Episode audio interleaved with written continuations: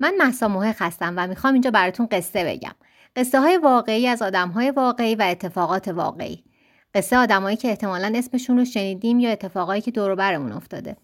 این روایت ها رو من ننوشتم. یعنی چیزی نیست که سرچ و تحقیق کرده باشم خونده باشم و یه متنی بنویسم و تبدیلش کنم به پادکست. این از پادکست های جالبیه که شنیدم و دوست داشتم و خواستم برای شما هم تعریف کنم.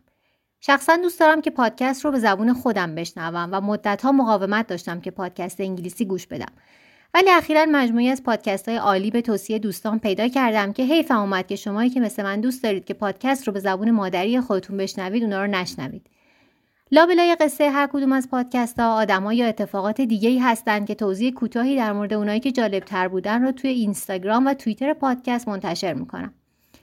پادکست توی تمام اپلیکیشن های پادگیر در دسترسه و اگه عبارت پادکست دومیم رو توی اینستاگرام، توییتر و تلگرام search کنین صفحات مجازیش رو هم پیدا می‌کنین. فعلا سایت شخصی خودم هم قراره کنار وبسایت شخصی من بودن وبلاگ پادکست هم باشه. آدرسش محققات آره و قافش هم با جی اچه. امیدوارم اینجا به هممون خوش بگذره